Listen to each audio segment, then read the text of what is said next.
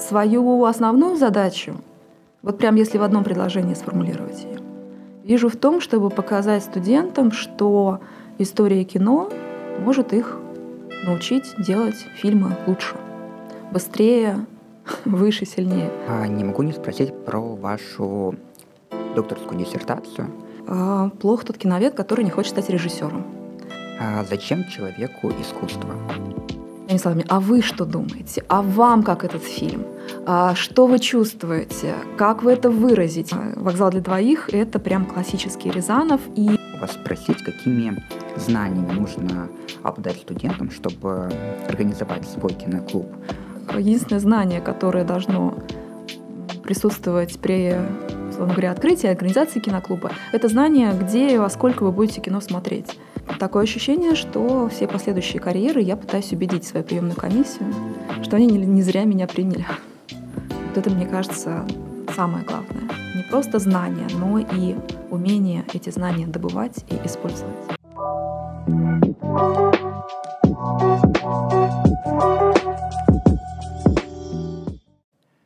Всем привет, меня зовут Илья Дерезовский, и это подкаст от Центра академического развития студентов «Научный сеанс», где мы с преподавателями сотрудниками вышки разговариваем про науку, актуальные исследования и как студентам, попав в научный поток, успешно реализоваться в науке. А наш новый сезон пройдет в новом формате. Теперь наши выпуски можно слушать не только на аудиоплатформах, но и смотреть видеовыпуски. Наш сегодняшний гость Наталья Сергеевна Рябчикова – историк кино, доктор философии и преподаватель школы дизайна э, факультета креативных индустрий. Наталья Сергеевна, добрый день. Добрый день, Илья.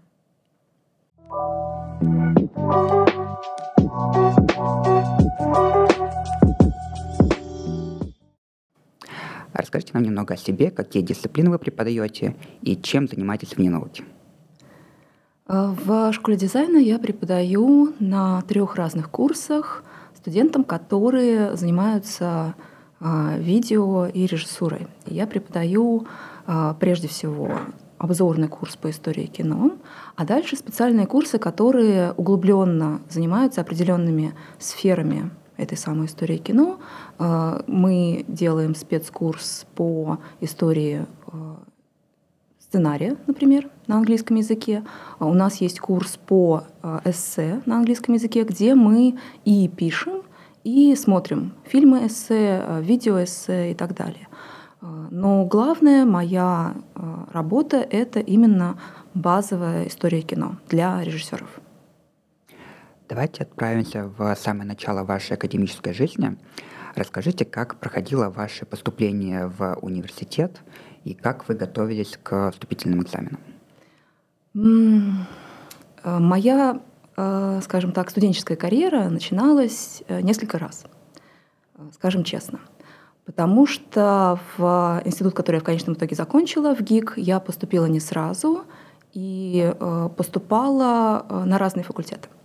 В конечном итоге я поступила на факультет киноведения, и история поступления, она довольно э, забавна. Мы ее любим вспоминать с моими одногруппниками, потому что я поступала одновременно еще в два других вуза, э, журфак МГУ и э, Институт культуры. И на одном из вступительных экзаменов, наверное, в МГУ, я потеряла очки. И поэтому, придя в Авгик, где чуть позже начинались экзамены, я никого не видела, грубо говоря. Ну, то есть я видела, но казалось, что не смотрю внимательно на людей. И так как э, на киноведческом факультете э, принято до поступления э, год ходить на так называемые курсы молодого киноведа, абитуриентские такие вот вспомогательные курсы, многие из тех, кто поступал вместе со мной, друг друга уже знали. И вдруг появляется какая-то Рябчикова, которая, кто это, ни на кого не смотрит, и еще получает высокие баллы по экзаменам. А нужно сказать, что в ГИК в числе вузов таких по искусству а, имеет особую до сих пор а, процедуру поступления, когда у вас есть предварительный конкурс творческий, вы посылаете свои документы, да, свои материалы. Потом есть несколько туров именно творческого конкурса, и потом уже начинаются общеобразовательные экзамены. И вот именно на этом творческом конкурсе, на этих трех турах, вот возник феномен какой-то непонятный. Рябчиковой, которая всех презирает, ни на кого не смотрит и получает высокие баллы. Это вот продолжалось, пока я не сделала новые очки. И дальше мы уже все к 1 сентября очень хорошо подружились и начали об этом вспоминать с весельем. А были ли у вас сомнения при выборе своего направления? Да, конечно. А, плох тот киновед, который не хочет стать режиссером. Поэтому до э, киноведческого за год до этого я подавала документы на режиссерский и прошла на него к Игорю Масленникову, знаменитому э, создателю фильма «Зимняя вишня» и фильмов о Шерлоке Холмсе. Э, я прошла, но, опять же, система в ГИКовская такова, что есть определенный набор студентов, которые проходят на бесплатные места, а дальше места платные. Я поступила на платные, но не могла себе позволить, к сожалению, там оставаться, поэтому ушла и на следующий год вернулась и поступала, подавала документы, вернее, сразу на три направления – режиссерский, а, сценарный и киноведческий. А, на режиссерский мои документы прошли на предварительный конкурс, на киноведческий прошли, на сценарный не прошли. И у меня был выбор, так как я поступала еще в два вуза, а, мучиться ли еще с режиссерским еще раз. И вот тогда был довольно важный, наверное, выбор, хотя тогда это не казалось таковым, не подавать все-таки документы, не идти на творческий конкурс на режиссерский факультет. Поступать уже только на киноведческий. А моя приемная комиссия, я помню, задавала тот же самый вопрос. А вот вы уверены, что вы хотите? А вот вы в прошлом году поступали на режиссерский, а может быть, вы сейчас, мы вас примем, а вы опять уйдете? Такое ощущение, что все последующие карьеры я пытаюсь убедить свою приемную комиссию, что они не, не зря меня приняли. А какие были первые впечатления от начала учебы на первых курсах? Что показалось самым запоминающимся, самым интересным? Mm. Ну, ощущение, ощущение истории, наверное, внутри самого института. В ГИК как институция, как первая в мире киношкола, а, это никогда не дают забывать, а, как хранилище каких-то воспоминаний, а, как хранилище анекдотов и легенд. Если в аудитории открывается дверь и никто не заходит, то говорят, «М, Эйзенштейн зашел. А, вот такого рода вещи. Звуковая составляющая. Иногда я слышу ее в зданиях а, Высшей школы экономики, и это меня наполняет ностальгией. А, если вы, допустим, главном здании в ГИКа были тогда в 2000-е, допустим, на втором или на третьем этаже, то вы слышали с четвертого этажа пение актеров. Или вы могли подняться на четвертый этаж и посмотреть, как они там фехтуют, танцуют, делают па и так далее. Вот это ощущение того, что вокруг творческие люди, и что-то там такое творится а, на глазах, репетируется, да, стоят подрамники, какие-то э, предметы реквизита режиссеров. А, это было очень таким ну, вдохновляющим это слишком простое слово, но создающим вот эту энергетику, которая была очень-очень приятная. Да, я как раз хотела вот буквально про это сказать про особую атмосферу в ГИКа. А, он известен своими крупными да, теоретиками, историками кино. А, люди, которые действительно вывели отечественную кинонауку на новый качественный уровень. И я знаю, что а, вы тоже учились в мастерской у великих значимых людей. Я хотел попросить вас рассказать про своих наставников и какую они роль для вас сыграли. Э, да, это очень важная часть, опять же, э, в гиковского процесса, потому что вы не поступаете просто на факультет, вы поступаете в определенную мастерскую. То есть у вас есть мастера на каждом из факультетов, которые вас ведут. А, и на киноведческих факультетах мастера эм, ну, варьируются. Вас набирают преподаватели по э, истории отечественного кино, истории зарубежного кино и кинокритики. По крайней мере, так было тогда, когда я приходила. И у нас в группе были разногласия о том, кто же наш главный мастер. А, Владимир Александрович Утилов, а, который преподавал зарубежное кино, считал, что вот он набирает эту мастерскую.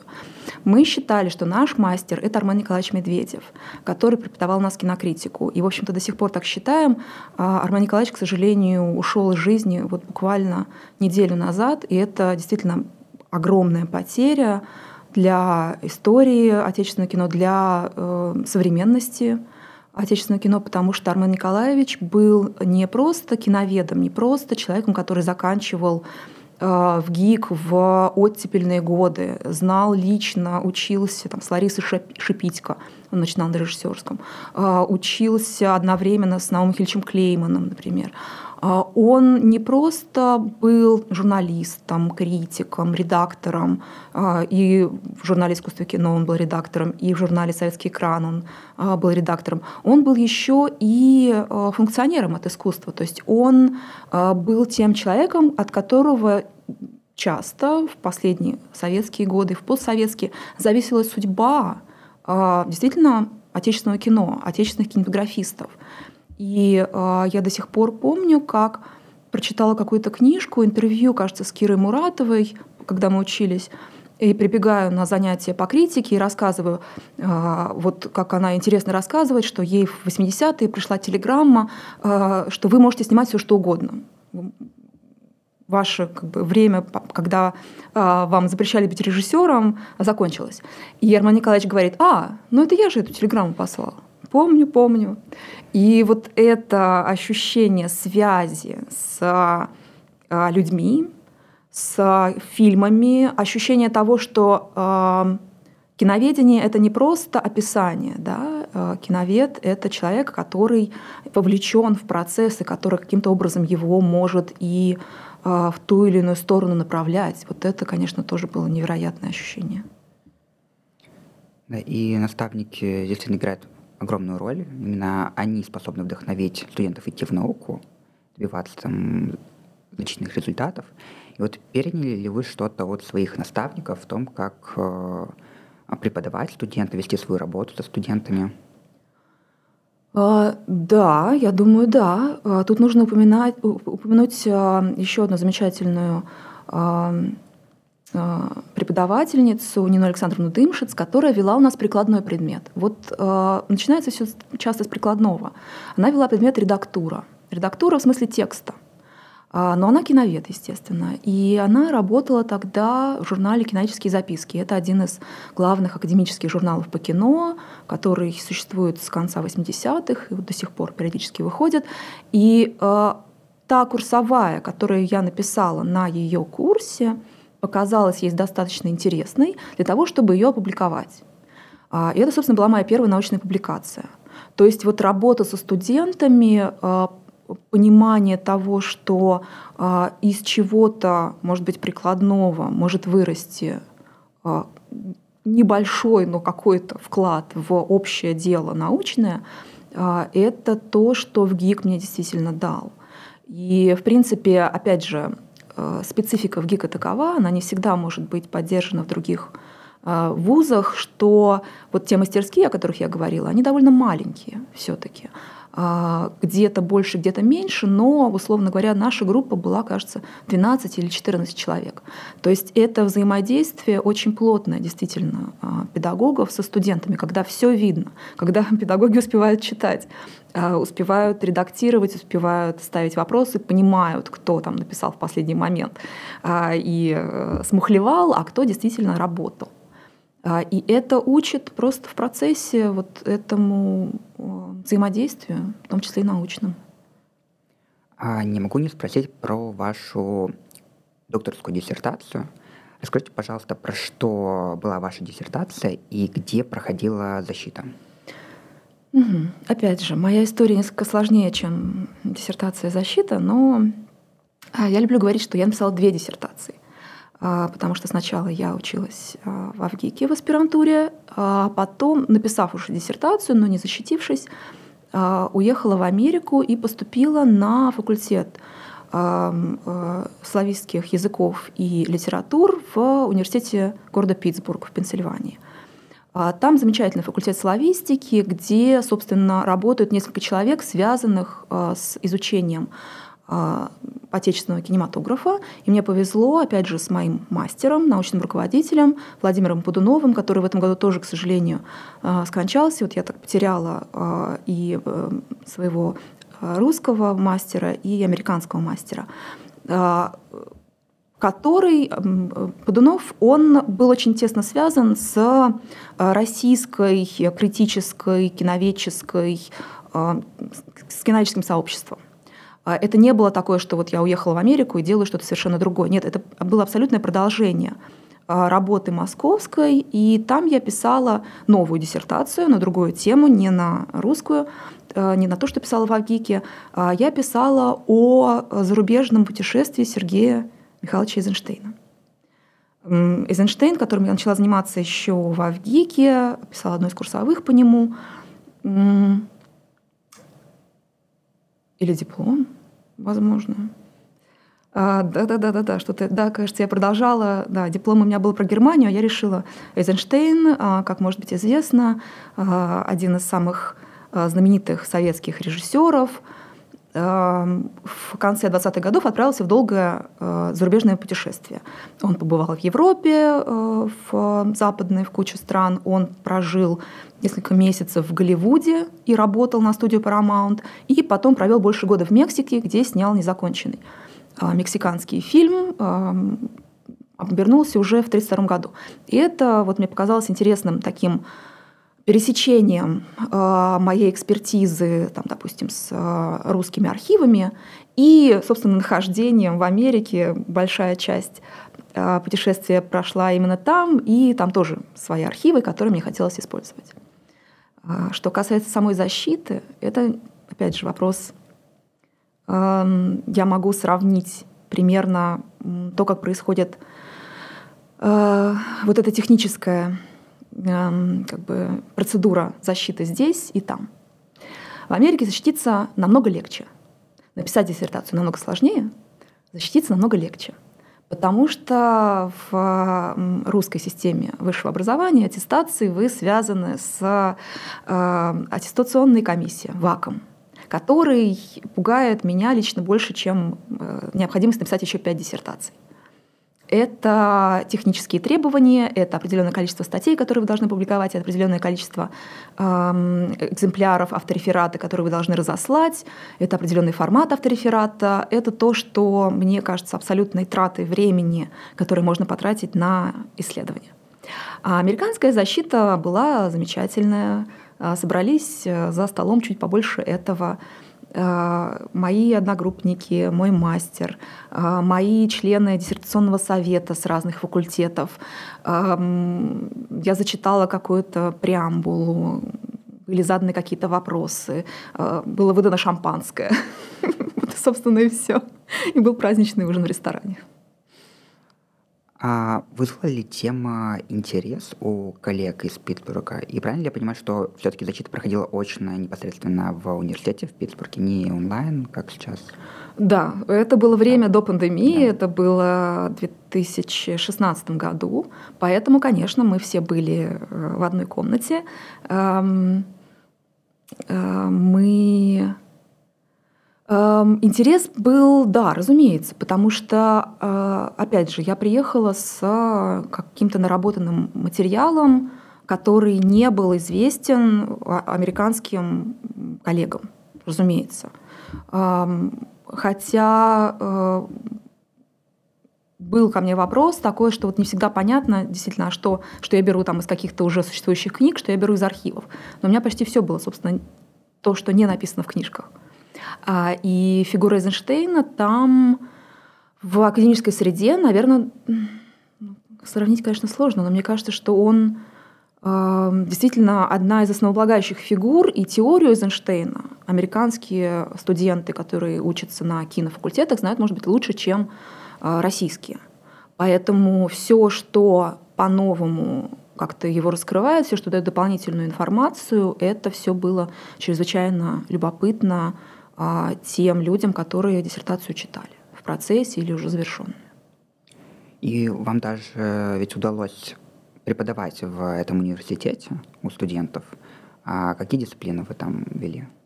Удалось, это не совсем тоже правильная э, формулировка, потому что э, в Америке, в американской аспирантуре э, вам чаще всего не дают стипендию.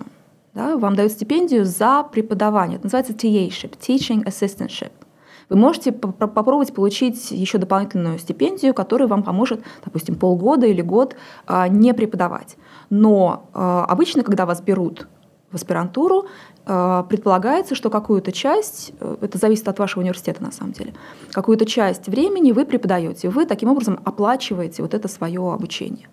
Поэтому преподавать я начала во втором полугодии первого же года, и изначально предполагалось, ну, так как это факультет славистики, это не факультет кино, э, мы, студенты, преподавали русский язык.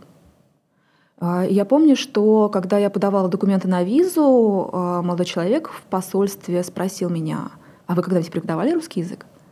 Я говорю, нет, но я знаю русский язык. А какой самый сложный падеж в русском языке для американских студентов, спросил он меня. Кажется, я сказала творительный. Кажется, ответила правильно. К тому времени, естественно, я никогда этим не занималась, но оказалось, что это, в общем, не так уж сложно, и у меня есть к этому способности.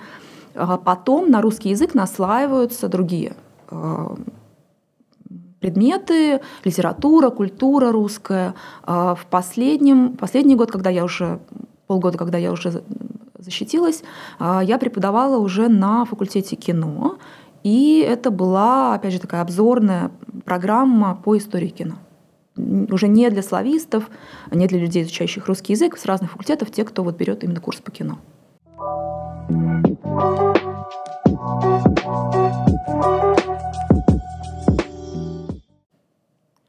А давайте теперь поговорим про преподавание и работу в вышке. А на своих курсах вы учите студентов формулировать э, свою творческую позицию. Можно попросить вас рассказать чуть подробнее, для кого и как проходит обучение? Э, формулировать творческую позицию, конечно, хотелось бы. Э, я свою основную задачу, вот прям если в одном предложении сформулировать ее, вижу в том, чтобы показать студентам, что история кино может их научить делать фильмы лучше, быстрее, выше, сильнее. Я прежде всего историк кино.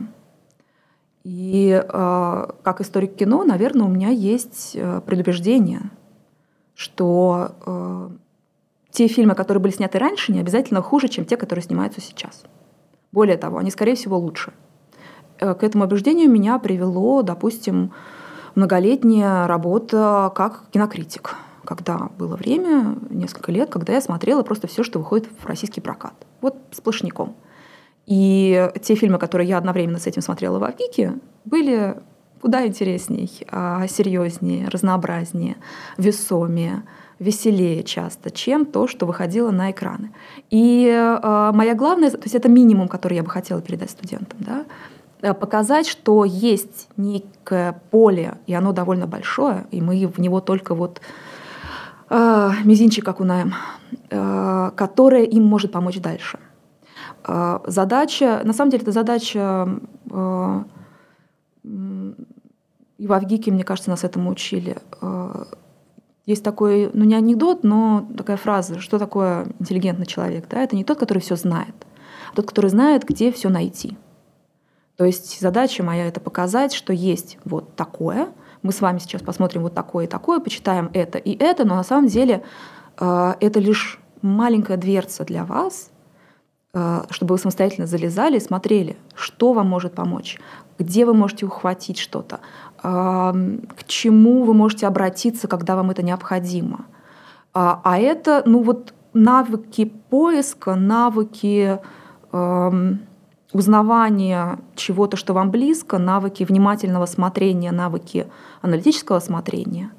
А, это не то, чтобы это предмышление, наверное, я бы так сказала. Дальше уже действительно оно развивается и развивается, может быть, на других предметах, это самое творческое мышление. Моя задача дать этому мышлению какой-то материал для, условно говоря, горения. А у меня, как у человека, который плохо разбирается в этом направлении а, науки, есть несколько вопросов, которые кажутся важными. А, как оценивать вот эссе или любую другую работу студента, чья, чей взгляд или чья позиция может быть расходится с вашей или с принятой позицией? Вот что делать в таком случае? Это замечательно. Это то, чем меня научил Владимир Пудунов в Америке, который э, своим студентам, не только аспирантам, но и бакалаврам э, говорил, э, а вы, главное, докажите. Чем ваша идея сумасшедшая, тем может быть лучше, но вы докажите. Э, научитесь выбирать примеры, которые вашу мысль подтверждают. Ему было интересно, допустим, там, Достоевского преподавать абитуриентам, э, э, этим самым бакалавриатом, бакалаврам, не для того, чтобы они все те же самые мысли про русскую душу повторяли, да, а чтобы они оттуда вытаскивали что-нибудь новое, что-нибудь интересное. И это как раз я говорю студентам. Очень важно с самого начала отучить людей – говорить чужими словами, чужими мыслями. Э, мне кажется, что э, вот каждый последующий курс меня немножко в этом расстраивает все больше и больше. Э, очень надо повторять несколько раз, что вот если вы делаете доклад, то расскажите мне своими словами, а вы что думаете? А вам как этот фильм? А что вы чувствуете? Как вы это выразите? Не надо мне цитировать Википедию. Я, ну, я же слышу, что это не ваши слова. Да? То есть вот, вот это, кстати, может быть, да, самостоятельное мышление. А, самостоятельное ощущение. Такое а, чувство, что а, первокурсники особенно боятся сказать что-то свое. Им кажется, что им нужно обязательно сказать что-то умное — а умное можно найти в интернете. А умное написали где-то еще.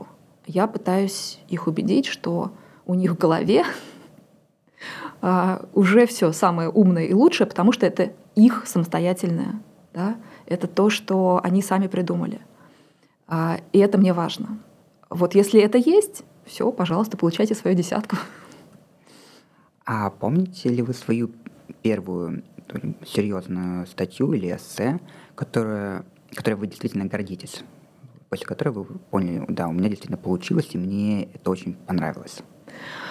А, ну, наверное, вот та статья, которая была опубликована в кинетических записках, а, она мне понравилась, потому что э, мне, во-первых, нравится поиск информации и ее складывание во что-то. Ну, такие кирпичики, которые можно вложить в стену вот этого условного там, киноведения, истории кино, там, где их еще не было. Я очень люблю находить эти пространства, где этих кирпичиков нет, да, и дописывать. Э, учеба в Авгике — это постоянное обнаружение таких пустых пространств.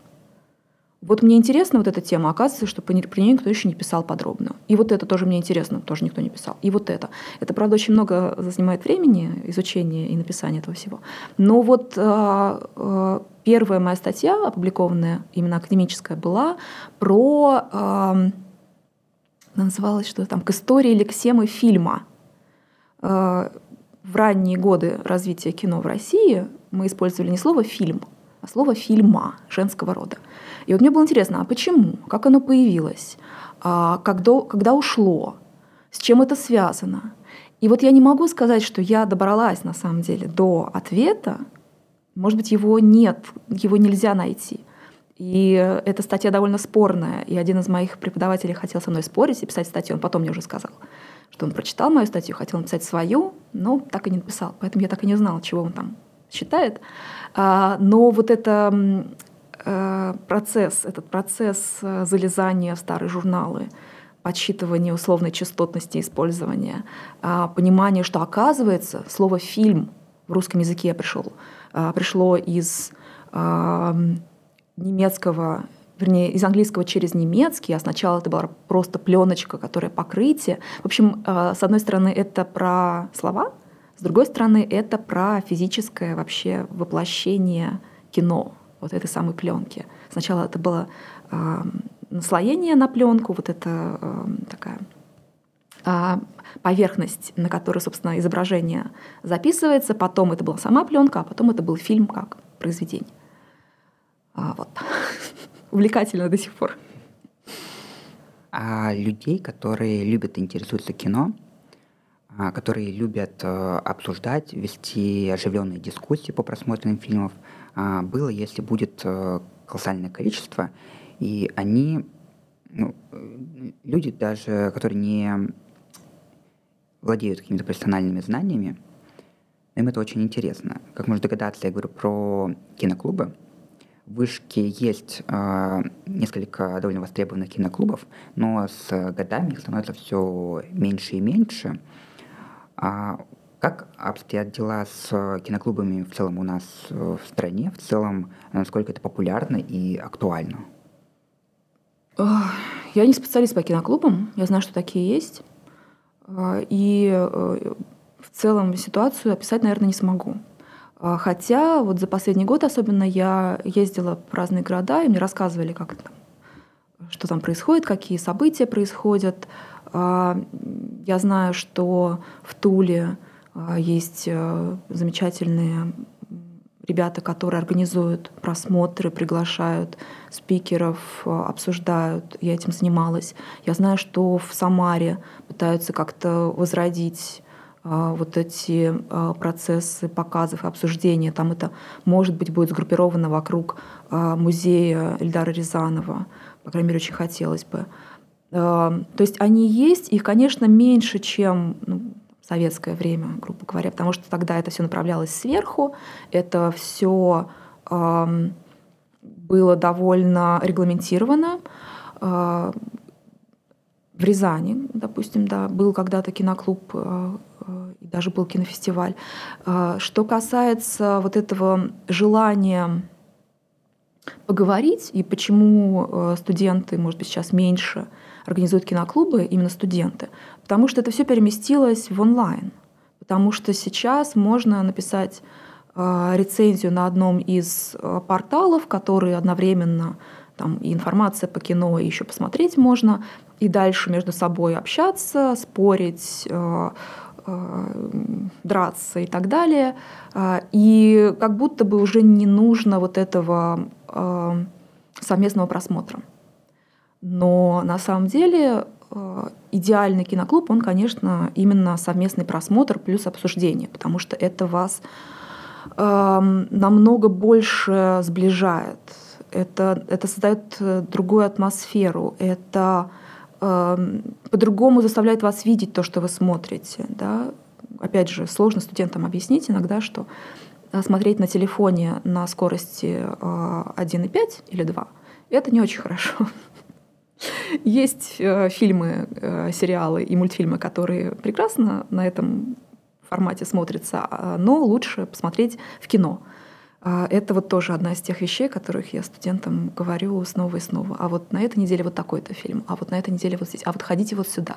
А, чтобы как раз их вот подвести к этому осознаванию, осознанию важности сообщества вокруг кино. Оно какой-то мере онлайн может создаться, но это немножечко объединенное сообщество, не то, каким оно могло бы быть. Да, и это, почему я спрашиваю, это действительно, я считаю, очень важно не только для а, саморазвития, для получения новых знаний, новых знакомств, но и в целом для популяризации науки и хорошего кино. И поэтому я хочу вас спросить, какими знаниями нужно обладать студентам, чтобы организовать свой киноклуб, а, потому что в Вышке есть, вот, как я уже сказал, несколько востребованных киноклубов, но они все организованы, казалось бы, студентами непрофильных а, факультетов, например, факультета математики, факультета а, права. И что можете сказать? Мне кажется, что единственное знание, которое должно присутствовать при условно говоря, открытие организации киноклуба — это знание, где и во сколько вы будете кино смотреть. И, может быть, некий набор фильмов. А знание дальше получается в процессе. Собственно, ради этого все и затевается. Да? А, я совсем недавно была а, на а, презентации книги Наума Хильча Клеймана в гараже, и там как раз э, молодой человек из зрителей задал ему вопрос, а вот я хочу организовать, вот уже организовал некий киноклуб, э, и я хочу показать э, Эйзенштейна, вот скажите, с чего начать? Э, какой фильм показать, чтобы мои друзья не сказали «фу, нафталин», как это, алдовое кино, холодное и не ламповое, а вот чтобы было весело. Вот понятно, что такие вопросы возникают, а что мы покажем? Да? Но мне кажется, что а, может же не быть никакой программы. Да? Лучшие киноклубы, а лучшим киноклубом в мире считается французская синематека 40-х, 50-х годов, да? она чем прославилась? Не только тем, что у ее организатора Анри Ланглуа а, была огромная коллекция фильмов к тому времени. Она прославилась а, его кураторством, которое было абсолютно индивидуальное такое идиосинкратичное. То есть он составлял программы так, как ему это интересно, так, как ему кажется, это должно стоять вместе. А чем разрозненнее, чем кажется из более далеких областей, стран, а, периодов фильмы, тем может быть интереснее их сочетание. Да? То есть для этого вам не нужно знать уже историю кино, прежде чем начинать что-то смотреть. Вам нужно просто выбрать фильм и посмотреть его, потом выбрать следующий, поговорить про него, собрать мнение друзей и посмотреть еще один фильм. И таким образом, собственно, и нарабатывать эти знания. И как минимум а, с аудиториями для проведения киновстреч вышка вам однозначно поможет. Главное желание, силы и все получится.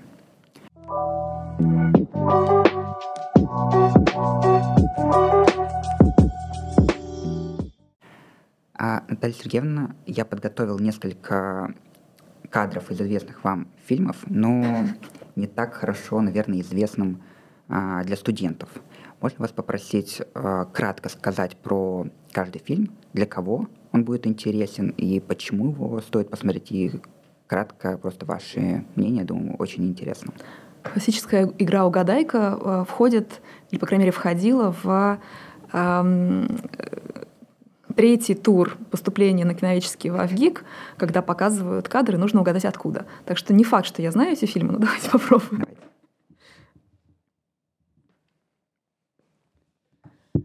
Ага, замечательная. Да, это э, «Калина красная». Э, кому? Кому? Да всем, Господи. Как можно сказать, кому нужно смотреть «Калину красную», кому нет? Э, что важно в этом фильме? А, важно а, знать фигуру ее автора, Василия Шукшина, который и режиссер, и актер, который как бы вот принадлежит такой деревенской прозе, деревенскому кино, но на самом деле а, фильм этот, несмотря на то, что действие происходит в глубинке, несмотря на то, что он как бы про такого вот криминального элемента, который хочет перевоспитаться, этот фильм по э, стилистике своей, по форме своей, он очень сложный. Он это человек, который знает Гадара, Трюфо, Антониони. Он использует свои знания в области формы, чтобы работать с тем содержанием, которое ему близко но форма там, как бы, она э, из другого пространства, чем содержание. Вот мне кажется, это очень важно знать, э, если э, кто-то захочет начать смотреть «Калину красную». Ну, наверное, стоит отметить, что не так давно эта кинокартина была выпущена в новой обработки или... А, это был, если не ошибаюсь, повторный прокат э, в ну, цифровая реставрация. Mm-hmm. Да, это то, что сейчас делают, потому что в стране осталось довольно мало пленочных проекторов, а э, если мы говорим об оцифровке с пленки, да, то старые цифровки, они уже ну, не 4К. Да, и то, что сейчас выпускается повторный прокат, это часто именно а, а, цифровизация, а, очистка, а, какие-то поправки именно технические, которые позволяют, собственно, во всей красе смотреть классические фильмы именно на большом экране на, в цифровом формате. Перейдем ко второму фильму. Ох, ну это, ну я прям даже не знаю. Это э, служебный, ой, господи, этот самый э, вокзал для двоих. Рязанов. Э, из того же примерно периода, что и «Калина красная», то есть это то, что называется у нас а, периодом застоя. И а, ну, по жанру, допустим, если говорить, это мелодрама. А, мелодрама с элементами сарказма, я бы так сказала, не комедии, а сарказма. Не ромком, никоим образом, в принципе, в советское время было сложно с ромкомами. Но если вам нравятся ромкомы, может быть, можно попробовать. Триумф Людмилы Гурченко очередной, и замечательная роль Басилашвили, и забавная роль Никиты Михалкова. А, Ильдар Рязанов, которому вот буквально месяц назад исполнилось бы 95 лет, один из классиков, конечно, а, советского кино.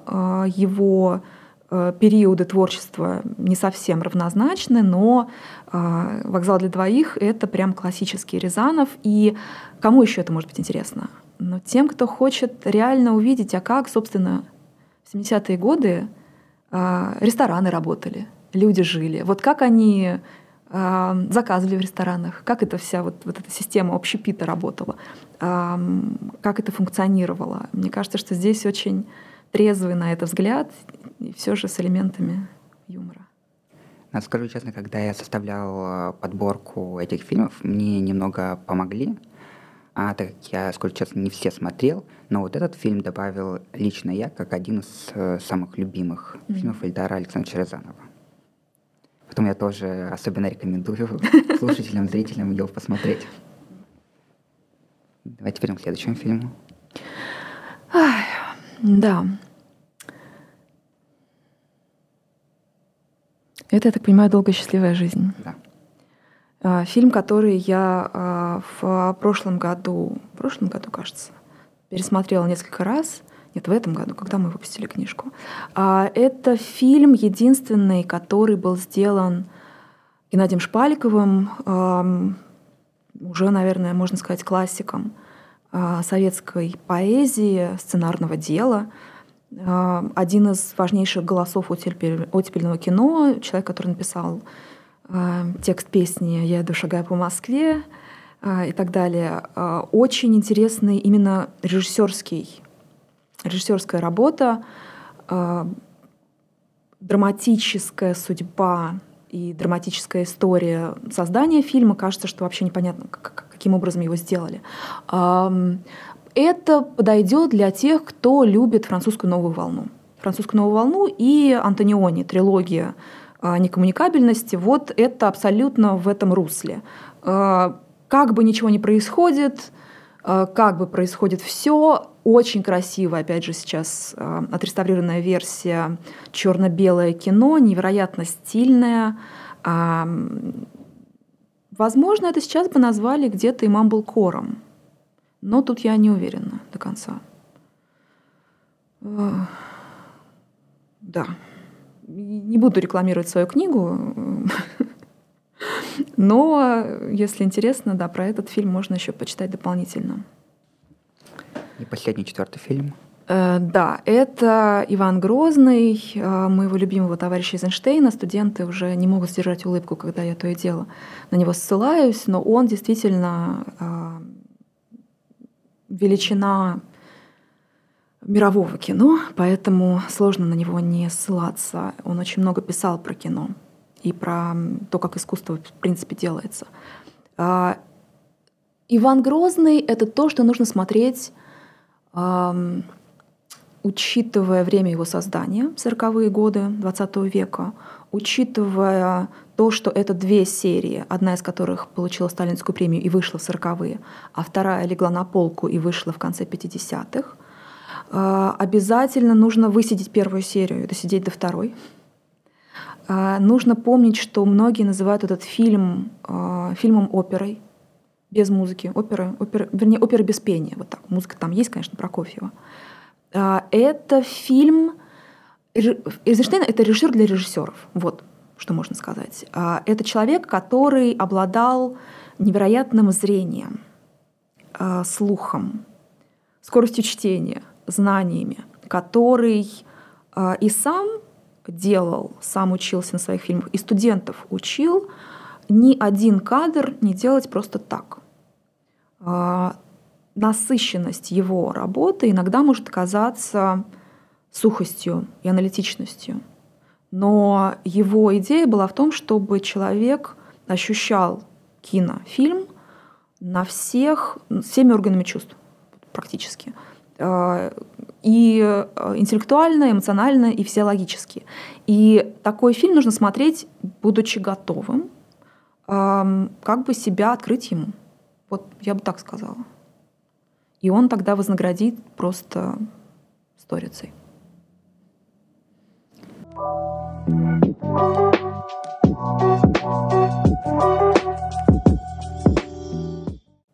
А, Наталья Сергеевна, расскажите, пожалуйста, историю из своей жизни, так иначе а, связанную с академической деятельностью, историю неудачи или историю, за которую вам, возможно, даже стыдно.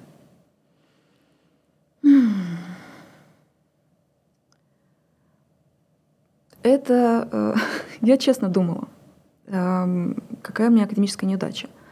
Э, мои неудачи э, академические, те, что я считаю неудачами, да, э, они, может быть, э, слишком общие для такой вот какой-то быстрой истории, а вот за стыдно, э, вот мне стыдно до сих пор за одну рецензию, которую я написала в живом журнале — 20 с лишним лет назад на какой-то фильм, где я сделала игру слов с английскими словами hunting и haunting.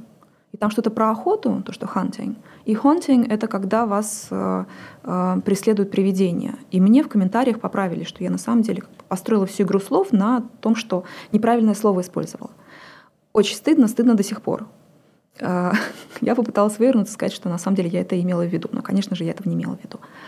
А, дальше, вот что касается научных каких-то вещей, ну вот я говорила, что я написала статью про слово фильма, и потом один из моих преподавателей, с которыми мы общаемся, с которым мы общаемся до сих пор, теперь он мой коллега, сказал, вот вы там что-то не то написали, я собирался сделать новую статью и опровергнуть.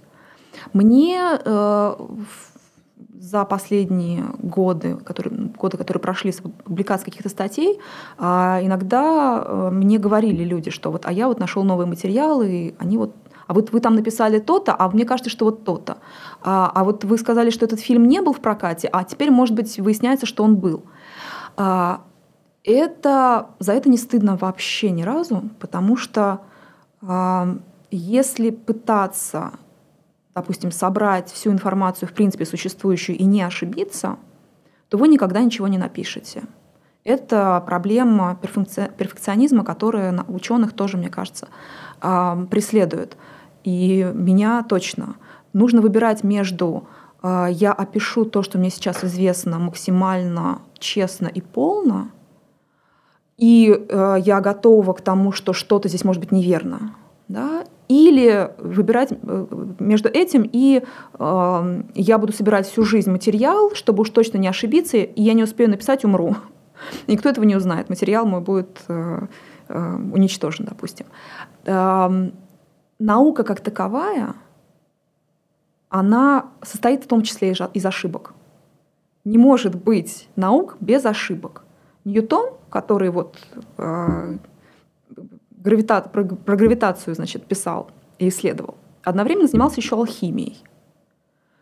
Что мы скажем? Ньютон ошибался? в каких-то местах да. Но в других местах, даже ошибаясь, он двигал науку вперед. Наука, она так и движется. Приходит новый человек и твою ошибку поправляет, потому что открываются новые данные. А ошибиться в этом смысле не стыдно. Стыдно а, не указать источник, например. А, вот за, за такие вещи мне иногда тоже бывает стыдно, когда я, допустим, забыла на что-то сослаться, на что нужно было сослаться. А, я а, такие технические вещи а, очень не то что люблю, но я считаю их очень важными, потому что это меня очень раздражает, когда вот, часто в отечественных книгах по истории кино, научных даже, нет ссылки, или ссылка ведет не туда, или цитата э, произвольно как-то поменялось, потому что э, вот это действительно ошибка. Это э, не позволяет тем, кто идет после вас, не то что вас проверить, а использовать то, что вы наработали, и идти дальше. Если мы убираем вот эти ссылки, допустим, то э, наша наука, она крутится на месте. Потому что приходит следующий человек и думает, боже, где мне это искать? Опять нужно делать ту же самую работу. А наша работа состоит в том, как я ее понимаю, в том числе, и чтобы вот класть кирпичики. Вот этот кирпичик положили, на него можно теперь положить следующий. Мы узнаем еще больше, и еще больше, и еще больше, и еще больше. А, и а, тогда ни одна из наших ошибок, она не будет навсегда. Она будет только шагом к... Кто-то заметит ошибку и скажет, ага, сейчас я все исправлю. То есть это будет побуждением к новому исследованию. А это вообще прекрасно. А, Блиц. Короткие вопросы, не обязательно короткий ответ. О чем вы думали, идя на ваш первый семинар или лекцию со студентами? А, где? В университете. А, в Вышке или в Америке? Во, вообще, в принципе. Самый, самый первый. Самый первый ваш. Ну, наверное, тогда это занятие русским языком, хотя до этого я вела какие-то лекции для школьников, еще когда училась в Авгике. А, мысль обычно одна. Я ничего не знаю. Я ничего не знаю, а, я ничего не помню, я ничего не смогу. А, но, опять же, замечательная система обучения американская, например, такова, что тебя страхует тебя страхует то, что есть программа, тебя страхует то, что есть учебник, а есть а, то, что называется lesson plans.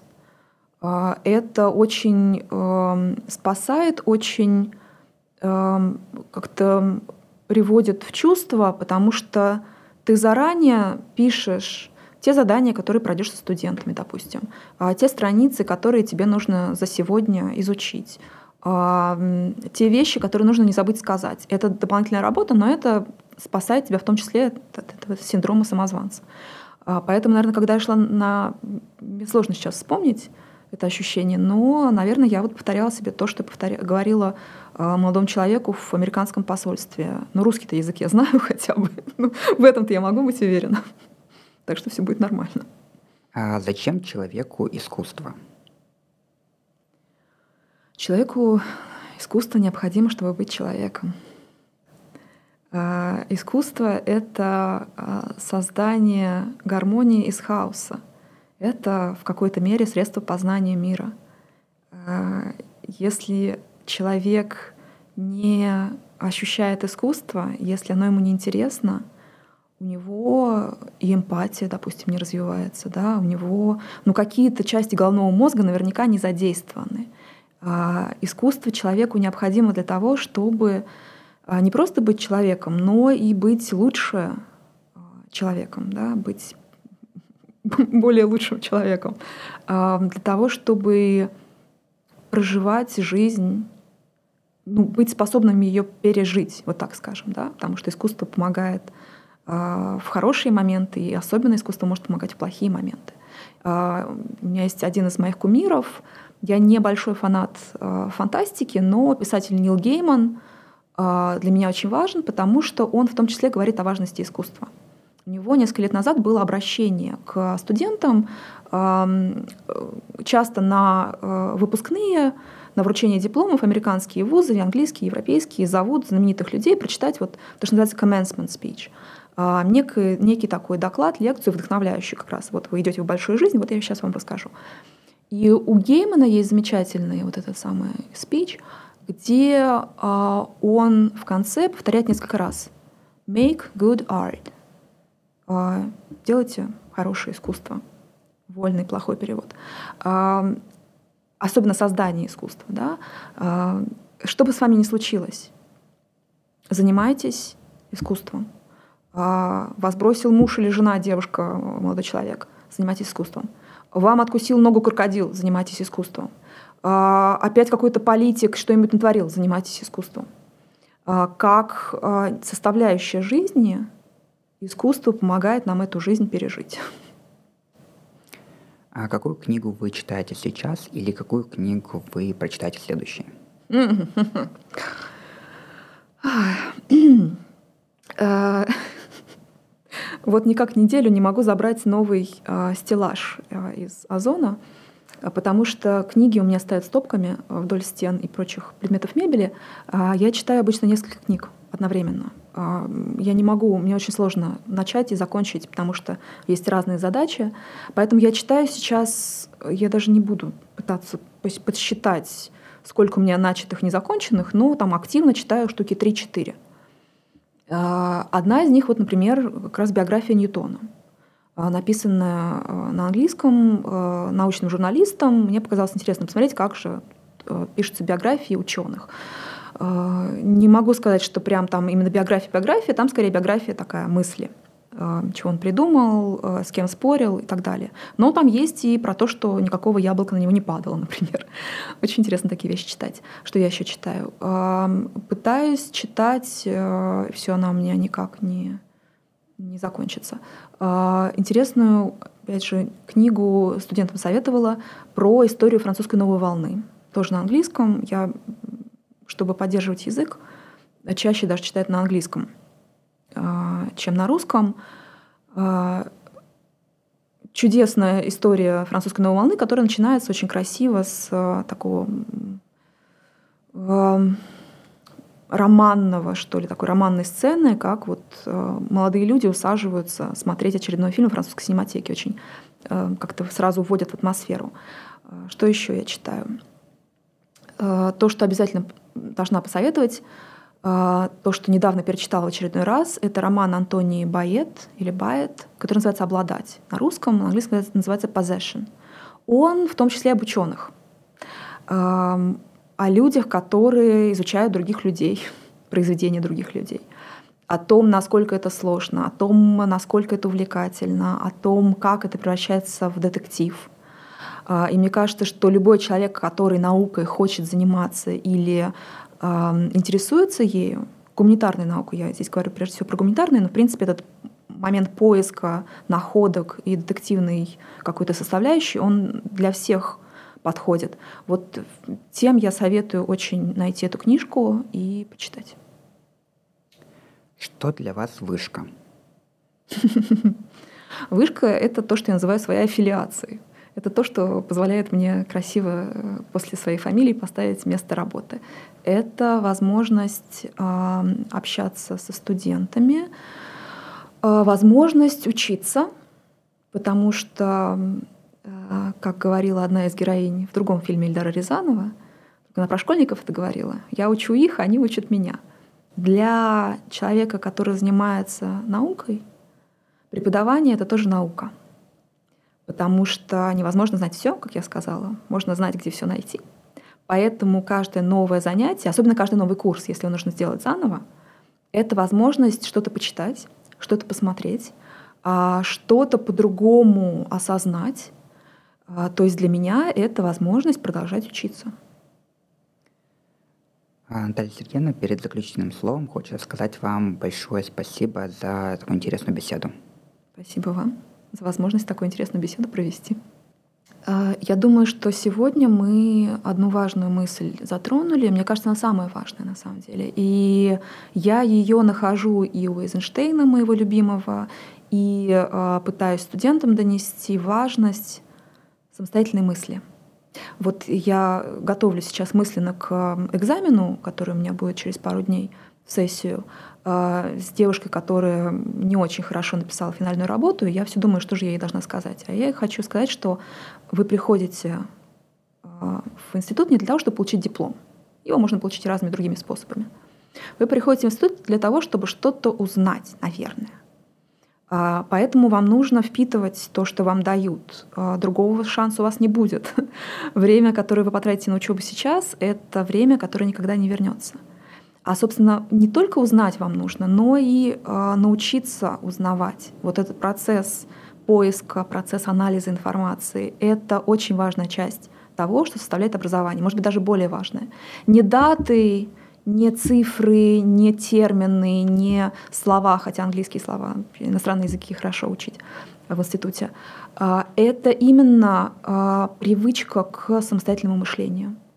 Привычка к мышлению, привычка а, к спору, привычка к нахождению фактов, которые подтверждают именно вашу мысль, привычка к тому, чтобы делать это честно, к тому, что информацию можно найти, проверить и еще раз перепроверить. Вот это, мне кажется, самое главное. Не просто знания, но и умение эти знания добывать и использовать. Это то, что я бы считала самым главным и желала бы этого всем студентам всех факультетов.